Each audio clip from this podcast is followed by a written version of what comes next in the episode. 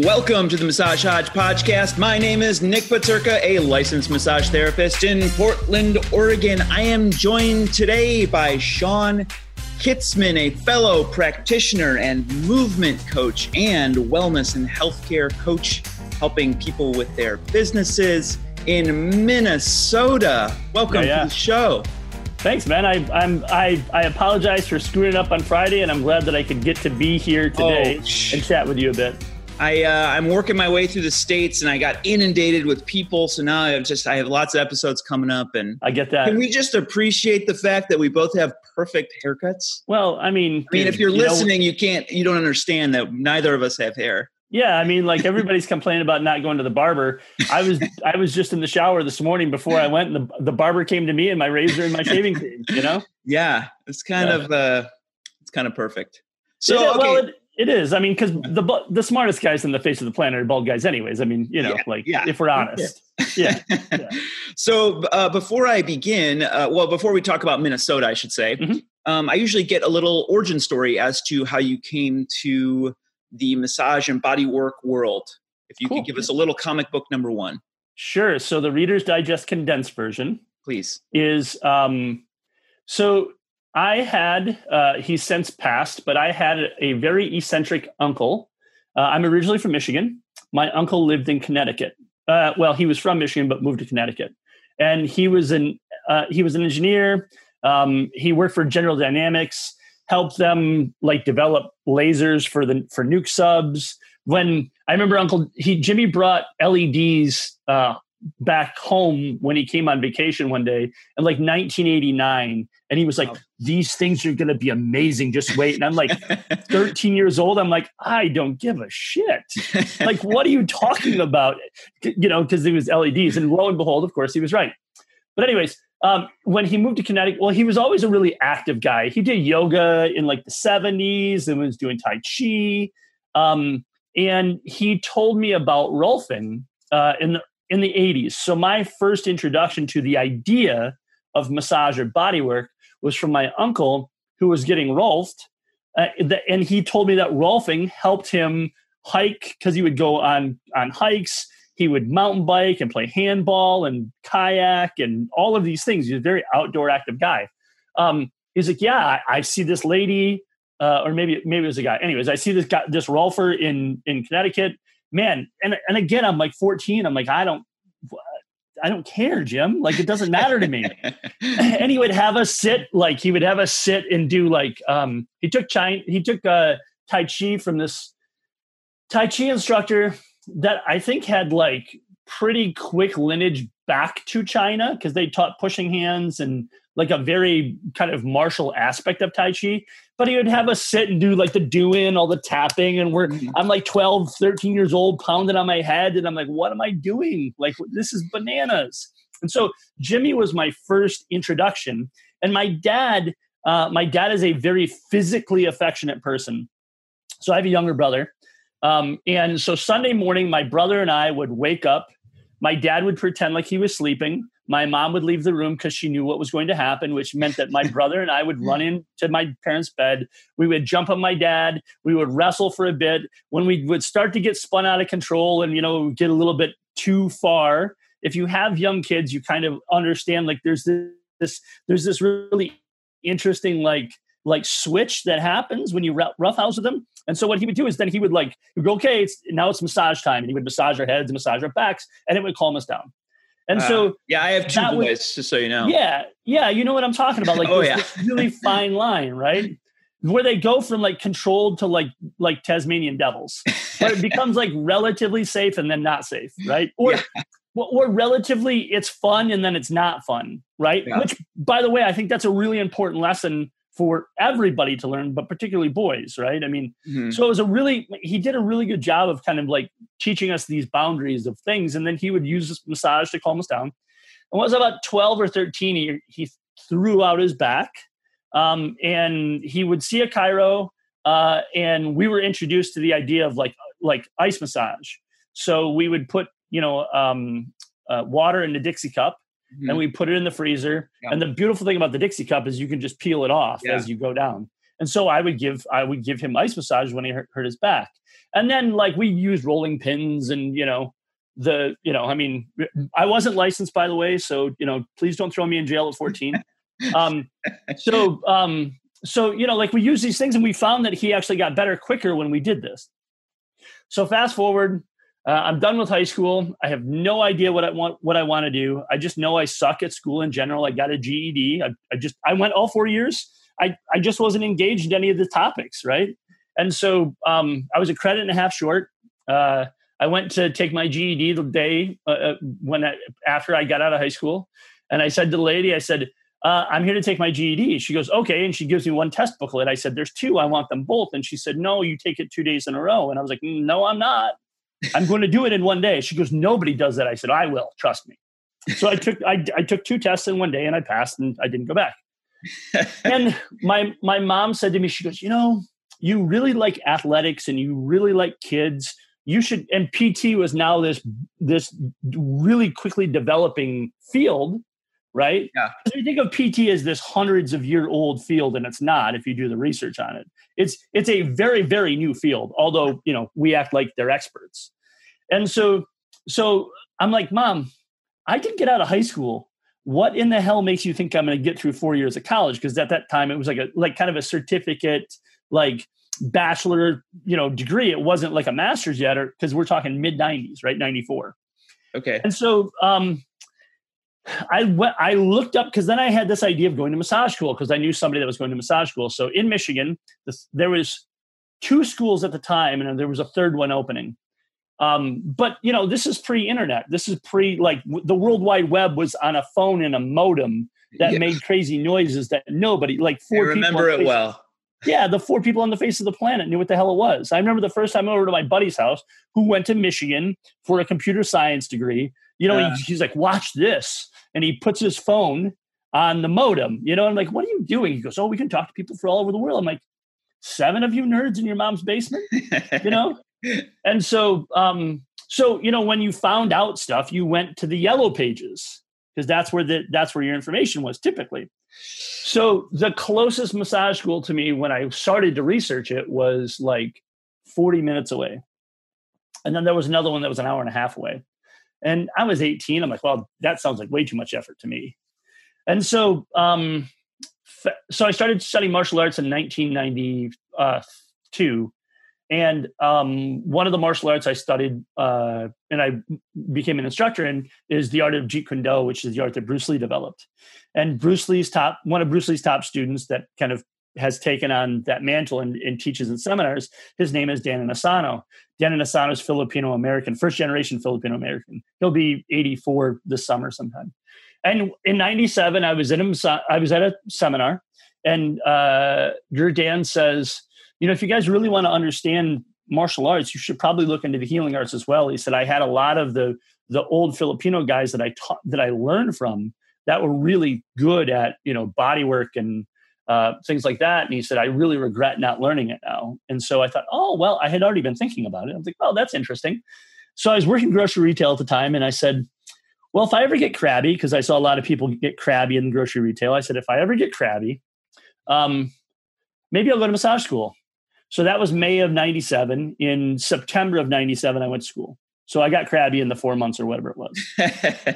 and um, and then I got out of school. I lived in a really small conservative community. Um, there wasn't massage envy.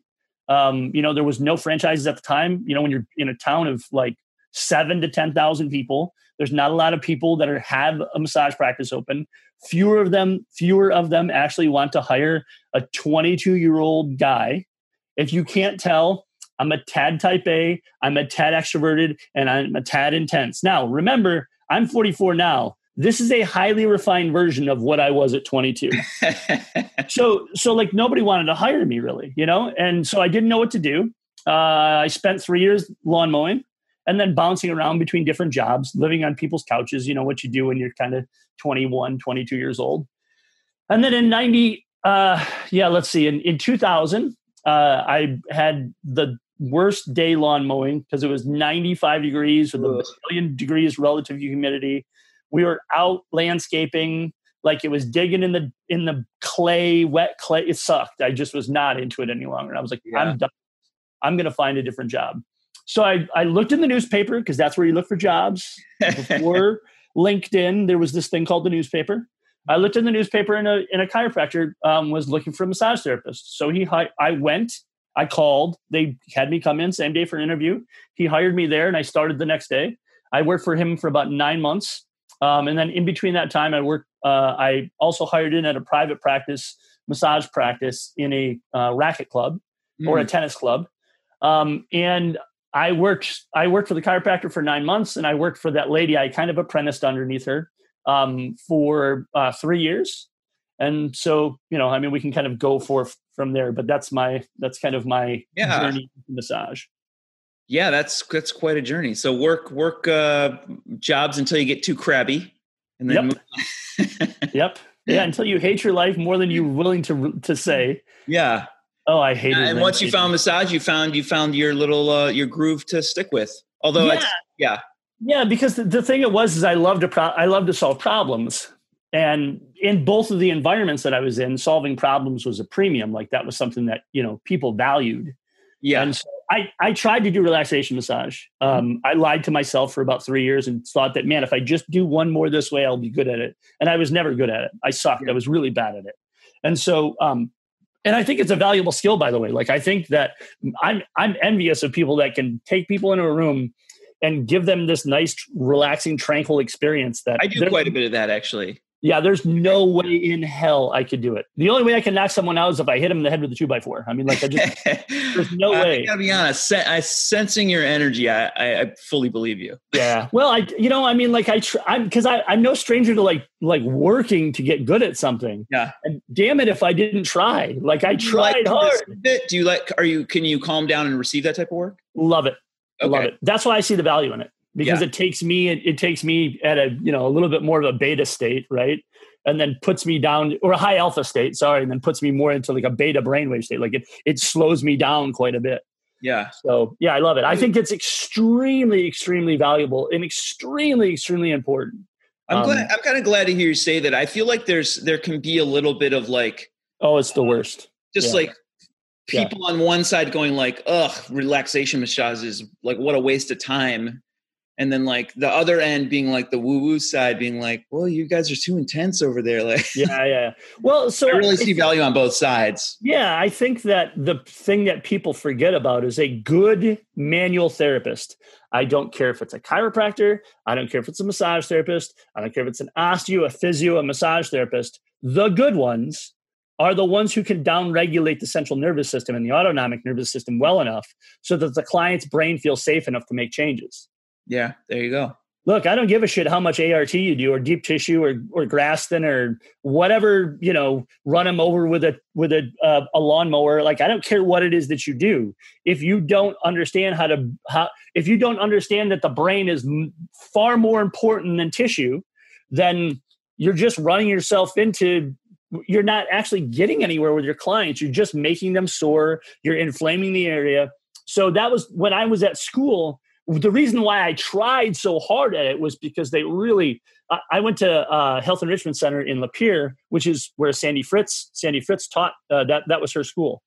Wow. So um, yeah, it's really funny because I when I was in school, um, everybody was afraid of Sandy, and I liked Sandy because um, I wasn't afraid of Sandy. I'm like Sandy puts on her pants the same way I do, you know, like you know. But Sandy's this really type A personality, and and very polarizing as well, right? Mm-hmm. So um so anyways, like they taught us they had two they had two tracks. You could go through like subtle energies or you could go down like kind of what they called like an advanced clinical route. But they would tell you, look, at the end you're going to arrive at the same place. Mm. Right? So so if you if you know what what do subtle energies do really well? They they calm down the central and the autonomic nervous system right? Like if you're with a good practitioner, that's what happens. The change happens when those two things are are are in alignment and the brain feels safe and the client feels safe. And so they did a really good job. I was the last thousand hour hands-on program in the state of Michigan. Um, so so yeah, I mean there was a it was a I think it's really important. I think it's extremely valuable, and I and I agree with you. And I'm and I get really upset and frustrated with people who are like, "Oh, that relaxation stuff, blah blah," or I don't want to be that. Yeah, you know.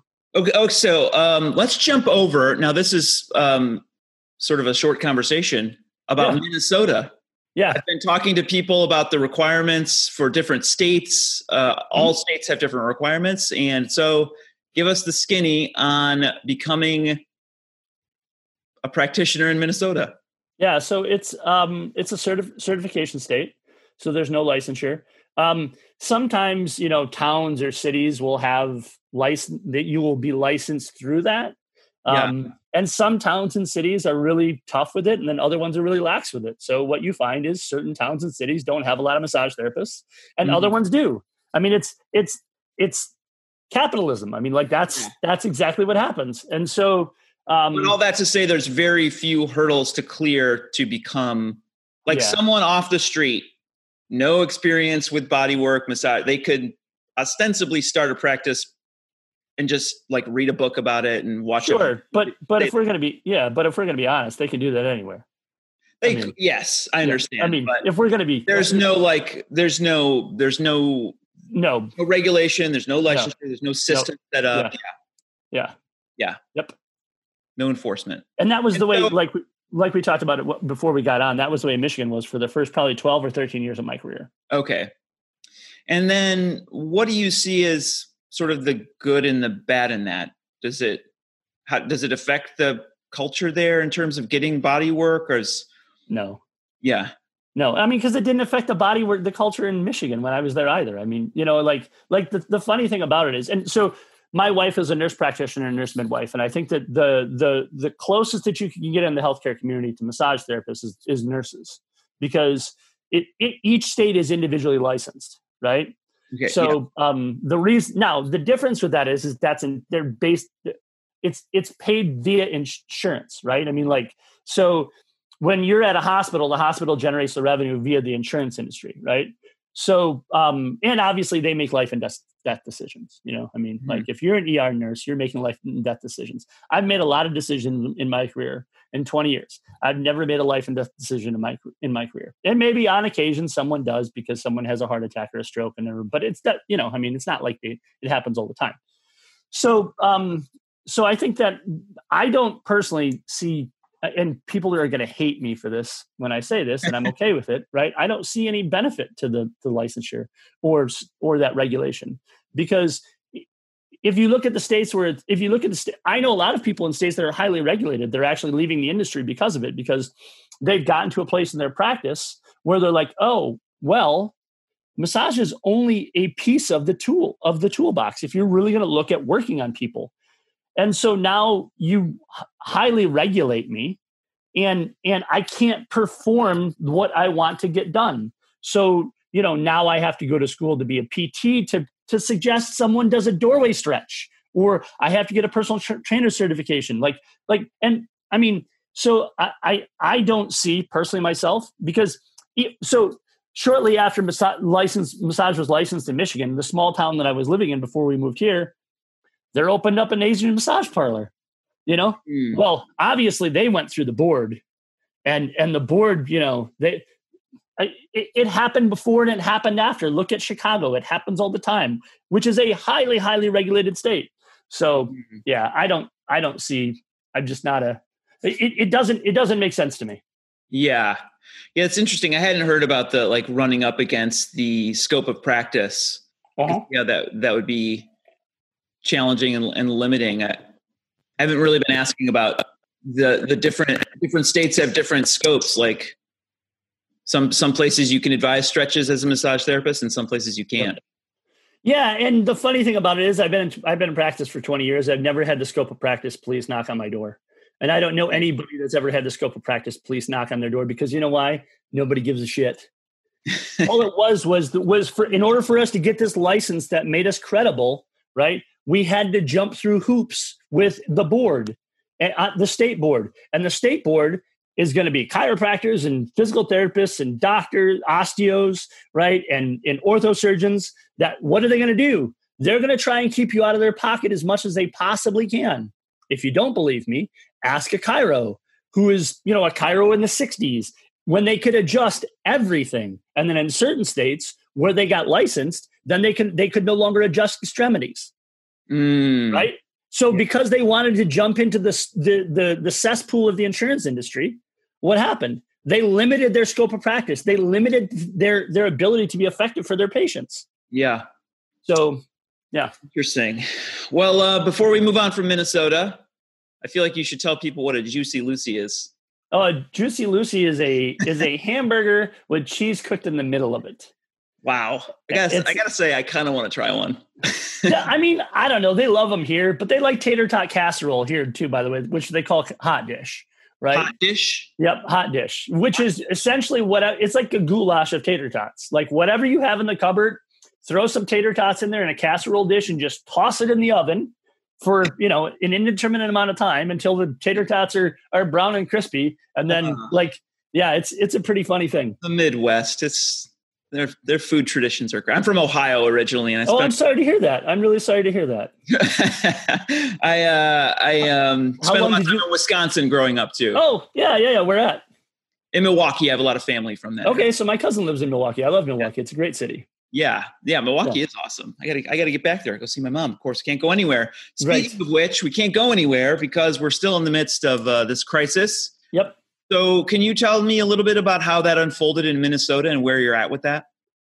Yeah, so I think I come at it from two different angles. Um, I come at it from a small business owner, and um, as a small business owner for 20 years, um, when they told us it was at the end of uh, uh, it's the end of March. They told us that we, you know, everybody were on the mandatory lockdown or the mandatory stay at home. Mm-hmm. I was actually that Friday. I was going to, uh, I was going to shut my practice down for a couple weeks just to see what happened. Um, you know, because I was like, man, you know, I mean, like th- this this thing actually looks like it's it's actually something's happening with this. So I stacked up just a killer week. Like, I mean, I I was killing it that week, right?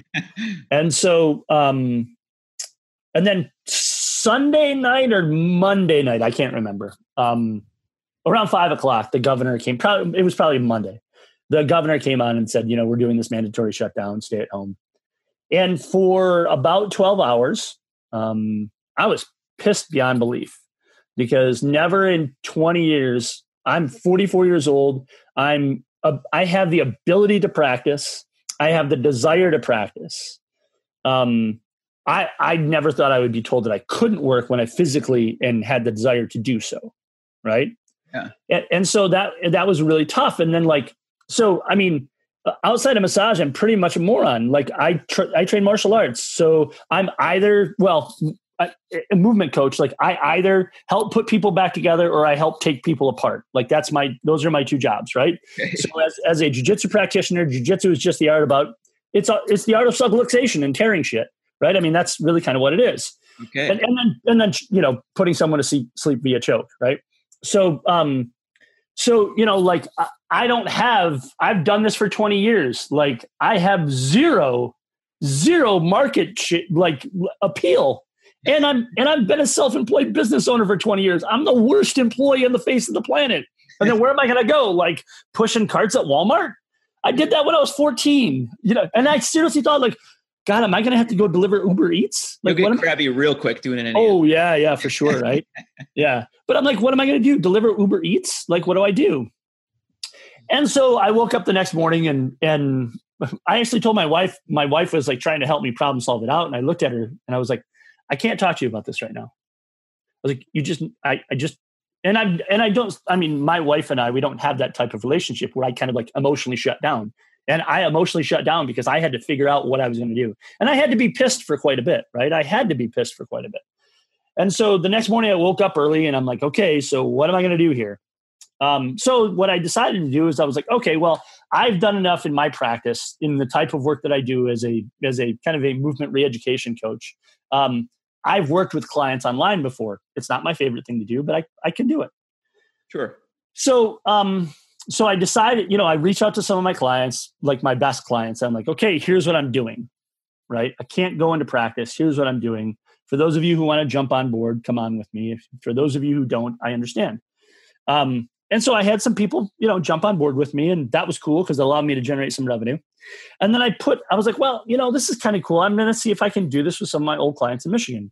So my my synergy movement therapy page, Facebook page, has like close to three thousand people that follow it. Mm-hmm. The problem of it is many industry people. Um, and so when I put online, I put like, hey, I'm going to teach a free joint mobility class. That's what I was going to call it, just so everybody had some frame of reference for it. I'm going to teach a free class to the first 20 people, 10 on Tuesday, 10 on Thursday. And then the goal was to upsell them to one to one sessions.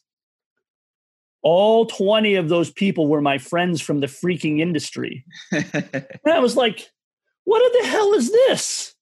Like, what? I mean, are you serious? Like, I know you bastards aren't going to pay me for anything because I know how the massage industry is. we will, we will take, we will like go down the road and find scrap metal before we actually pay for something by ourselves, right? and I was like, what is the deal? And then I started to think about it. I was like, oh, well, all these people know me from continuing education courses, and they know that I typically get, I, am ahead of the curve on a lot of things when I do stuff. Mm-hmm. So here's what I thought. I was like, oh, I know what they want to do. They want to see what I'm doing, mm-hmm. right? And then I started to look around the landscape of of uh, the massage industry, and I was like, hmm, nobody's sticking their head up here and like actually wanting to do anything for the industry. Like they're all just stockpiling on the oh, you know, unemployment and stimulus check and all of these things, right? What do I do? Because my clients called me, you know, they want to get in all of this complaining stuff. Like nobody was actually providing any solutions. And I'm like, well, I know the two places that massage therapists are going to struggle the most with this. Um, they, we, as an industry, we suck at interviewing clients to help to to create a system of hierarchies. So then we could take an online platform. We could start to have we could start to produce outcomes for our clients that were favorable that would make them want to come back. And then second, they suck at visual assessment skills because they don't teach you that stuff in school. Yeah. And I know, I know for the five people that are going to watch this, they're going to go, oh, well, my school did. No, they didn't. I promise you. And here's how I know. I talked to over 300 massage therapists in April. No, they didn't. And I've been around the industry for 20 years. Like, no, they didn't teach you the. They yes, they taught you this is abduction, adduction, and this is flexion and extension, but they didn't tell you teach you anything about how the skeleton moves appropriately to eccentrically and concentrically load tissue. Mm. So I, I, I initially taught that class um, and then I'm a moderator on the Massage Entrepreneurs Group website or on uh, Facebook group. Sorry. Sure. And Michael Ortiz, who's another moderator, who's a great guy down in Vegas, he took my class and he was like, "This is amazing, right? This was a really good class, the free class. It was 45 minutes." And he put it up on the Massage Entrepreneur Group, and then it went from like you know 10 people in a class to 30 people in a class for three weeks straight. I was teaching twice a day, seven days a week. Um, and so then I created a free course. Uh, I'm sorry, a paid course um, to then take people who wanted to take a step farther with the ideas that I taught in the course. I actually taught a, a loose idea of how you would do this and how you would create hierarchies. Um, so that was all of April for me. And that's that's that's all online. That's all. Yep, uh, that's all online. Yep, yeah. all online. Yep. Yeah. So um, so yeah, I mean, I, I, I created the the paid course, and that was all of April for me. I, and the net I, result of that is that you would be like this one to one with the client, and then they or small group. I I have a uh, a person that. Uh, so when I moved from Michigan to Minnesota in 2016, I left a practice of 16 years, um, and a friend of mine who was actually an old student of mine. I taught a, I taught uh, occupational and sports massage for one semester at a, at a college in Michigan, and a friend of mine, Elise Lengel, um, she was in that class and then I've mentored her through her career and she took over my old practice. She's actually teaching like she does like small I think she has like 6 or 8 people in a class. Mm. Uh, um, and she teaches a small like group kind of move your body type class. Yeah. Um, so yeah, you could do it either one to one or you could do it in small groups. And your class would look like so maybe if this was the class I would step back, you would ask me to go through some certain movements and you would assess that and then you yep. would talk me through working on myself? Uh, corrective, the actual corrective of it. Okay. Yep. So, so when we get into shoulder flexion, once we get about past 90, uh, what, what is going to happen is that the scapula should depress mm-hmm. and, and uh, posterior tilt just a little bit. What most people do is they move their humerus on an extended limb and they don't actually move their, their scapula And Yeah. so what happens is that the teres, the levator, all of those things in there, because you're not loading it well. Yeah. Uh, and if they're not, if they're doing it unloaded, they're sure in the hell doing it loaded. So, um, so yeah, we we go through. Uh, I teach them to to in the in the well in the in the class that I created. Um, it was four it was four classes. Uh, the first class was breathing. Um, so we actually teach them how to align the pelvis, rib cage, and skull, and integrate the breath with that. Mhm. Then pelvis, pelvis, rib cage, and skull, and shoulder. And so it's all about the timing and the movement of those things and the assessments of them. And most of the time, if a person can't do the movement, the corrective or the the therapy is really just teaching them to do that and then integrating that in with another movement. Because Okay. if the brain doesn't know that it has the movement, it will use anything else to to do it. Yeah. And then do the do the, on the client side, do they need any tools or is they they can just show up as themselves and Yep. If they have a head, two arms, two legs, and a spine and can breathe, they can. but they don't need a foam roller or therapeutic massage. No, because they could. Oh. So, so the thing that I didn't want to do is I just didn't want to go on YouTube and regurgitate a bunch of shit that people have already taught. Yeah. Right. That that by the way, like your average client could find on YouTube. So what I wanted to do is I wanted to give a perspective and and open up the brain a little bit for for these therapists to a I don't care if they do my stuff, but if they have a client that comes in and they understand how to assess it better and they want to go back to massage, they're going to have a better idea of what to what to actually work on. Yeah. So instead of so instead of you know like client has shoulder pain, they have pain on the anterior side of the shoulder. That may or may not be the problem, by the way. Right? Mhm. That's just the thing that the brain is flagging at the mo- moment that's unsafe. Well, how do we assess that? How do we get to like figuring out what we want to release? Yeah. Right? So so that that was the thing that I wanted to do. Yeah. Well, it's, it definitely sounds like you found a way to keep keep yourself busy. Oh man, April was bananas. Yeah. It was bananas. It was craziness. I believe it. So, And so, and what about what else about Minnesota? Is is the state like on, on a reopening plan there? yeah, yeah, they're they're on this. They're on a reopening, um, and they're it's at a really weird. Um, they haven't said kind of when private practice massage therapists could return. They've said salons and spas, right? Um, which we kind of fall under, I guess, but not really. You I know mean, what I mean? if a if a if a massage envy is going to be open, surely a Mm. private practitioner could be open. Yeah, yeah, but they just haven't given really good Oh, okay. guidelines on what it is. And and so I don't care about that per se, but the problem is the general public, right? So what you have here in Minnesota is they're really good at following rules too. They're Scandinavian uh, culture, so they're really good at following rules. Yeah. So I mean, they will drive 55 miles an hour in the left lane and not get out of the left lane, right? yeah. So, uh, and I'm from Michigan. We drive 85 in the left lane Yeah. if the speed limit's 70, right? Like, get the hell out of the way, you know? I mean, Yeah. so they're So when do you see yourself back in back in action with live clients? Um, I don't know to be completely okay. honest with you. I mean, it's it's it's something. So the other issue that I have again is my wife is a nurse pr- practitioner, nurse Right. midwife. So you know, she, she actually had a she has a colleague that was diagnosed this week. So I'm kind of a vector. I see. Um, Yeah. so um, yeah. So I don't know. Um, I I I have I have other things that I'm working on anyways to to Mhm. kind of supplement supplement my income and, Yeah. and make it so that if if and when something like this happens again, the bottom just doesn't fall out for me, and then I've got to, you know, work my face off for a whole month. So Yeah, it sounds like a lot of us are sort of considering ways to protect ourselves from future pandemics or future whatever. Yeah. yeah, I mean, I think that's just good business, anyways, right? I mean, Yeah. Yeah, I just have never. I've I've flirted around with the idea, um, because for me, I, again, my practice was in Michigan in the mid, mid to late two thousands. We started to see the recession in two thousand five, and it didn't end until two thousand twelve in Michigan. From thousand eight to two thousand twelve, we had double digit unemployment. I understand all about what this is, and I understand all about what the landscape is going to look like economically. Like for the people who think that they're going to go back into practice and their practice is going to be just as happy and cheery and all their clients are coming back in, you need to get your head out of the sand because that's not going to be the way it is. Right. Yeah. There's been so many people that have either lost an exorbitant amount of money or, you know, they're not, they don't have a job any longer. and and the more you get away from city centers like from big cities here in minneapolis will be fine because minneapolis ironically um, has 16 fortune 500 companies in, mm-hmm. in the mm-hmm. twin cities so i mean it's a very diverse economy yeah. and it's very uh it's it's very for the landscape there's 3 million people between the twin cities and so you have a very diverse economy with a, a, a lot of highly educated people and yeah. so um, we'll be okay. But if you get 50 miles outside of Minneapolis and you're in a little small town of 12,000 people, they're not going to be okay. It's going to be different. Yeah, for sure.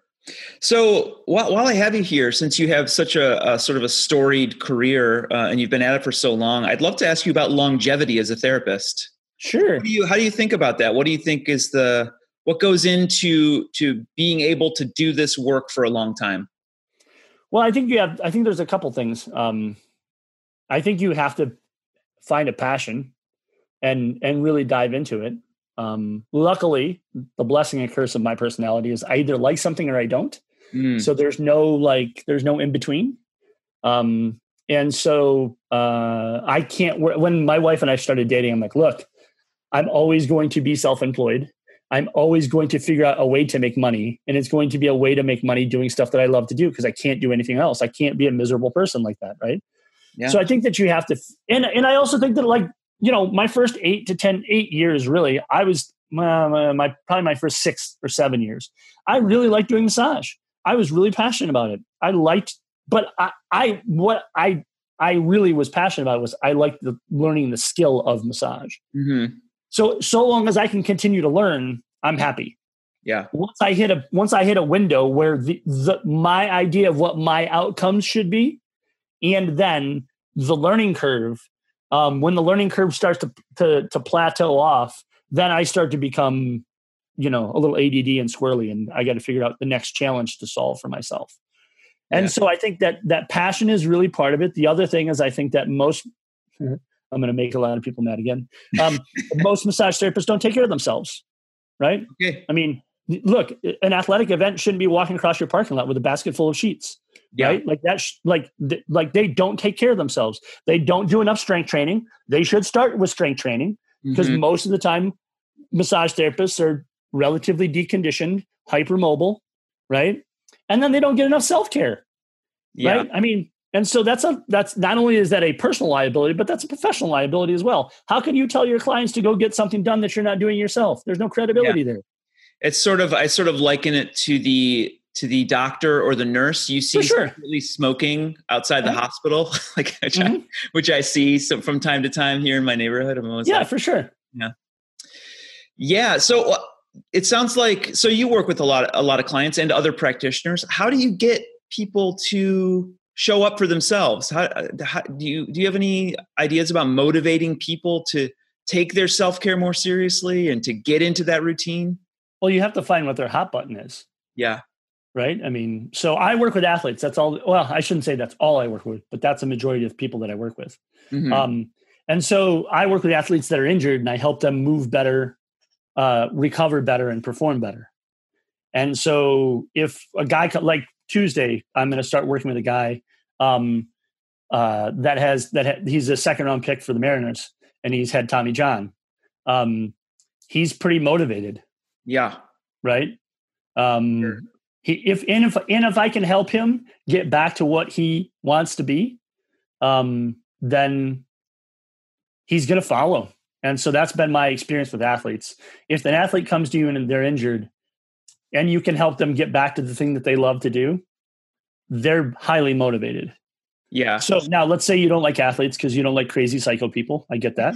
um, but let's say you, you know, your your thing is like I have a, a, friend of mine and someone that I've coached in business a little bit. She really loves working with with pre and postnatal moms. Um, so you have to understand what their hot buttons are going to be. Yeah. What are going to be the things that motivate them, and also you have to recognize that uh, we're dealing with adults. Mm-hmm. And so if you're dealing with adults who are paying you money, it's up to them or not. Yeah. And then also you decide. See, the funny thing about it, this is the funny thing about it that I don't understand there's only well there's two people that have the keys to my office my my friend that i sell these from and me i don't give out a key to my clients So I don't know how they can get in the door without me letting them in. Right. So if yeah. you've decided that that this that that that you don't want to work with clients any longer that don't take their self care seriously, the only person that's letting them in the door is you.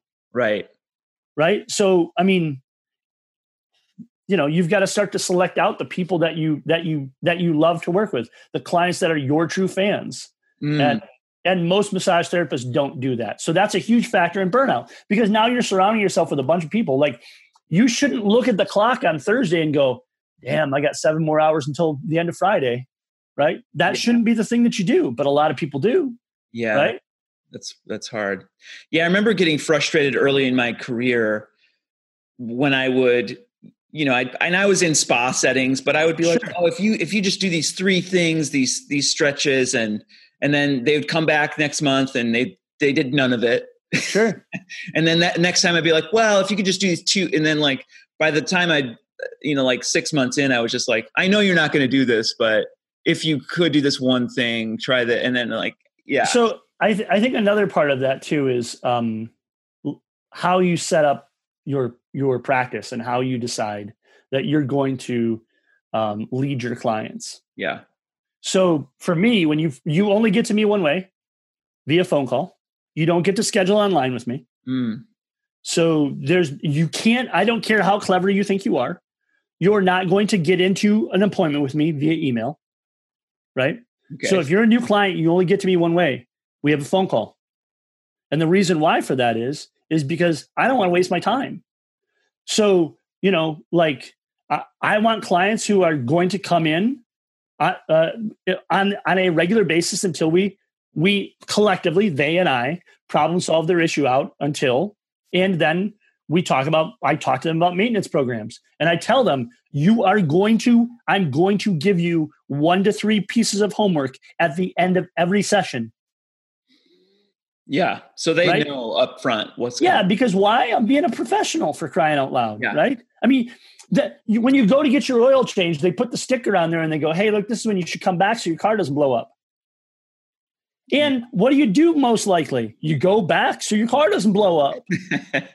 right? I mean, because yeah. why? Because you're going to see the professional. And so, uh, um, and then I, so I have this really ingenious device for homework. So I'll show it to you. Now it's going to blow your mind because you've never seen this before. You sure. ready? So this is an iPhone. This is a brand new piece of equipment. It's brand new. Everybody's going to love it really soon. Yeah, for sure. And and did you know that? I mean, this is going to be mind blowing to you as well. I mean, like, like this is incredible. I'm I'm an early adopter of this. There's this thing called a video camera on here that you can film stuff, yeah, and yeah. you they, there's technology now that you can send it to people in a text or an email. Amazing. That's amazing so what I do at the at the end of every session, when I see people in in person, um, they film me doing their homework. Ah, smart. I like that. Now, here's the next thing. The second thing I ask them when they come in, let me see your homework. So they have to film themselves doing what you did. Yeah. No, no, they have to show me their homework. Oh, I see. I yeah. See. In person. Let me see your homework. Yeah, even but even if I'm online, like when I'm seeing clients online, yeah, yeah, yeah. let me see your homework. You know why?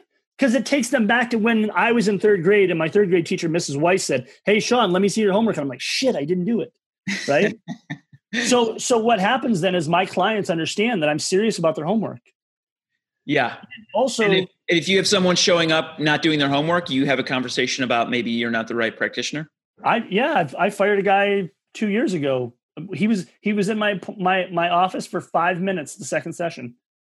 I just literally like, hey man, this isn't going to work for us.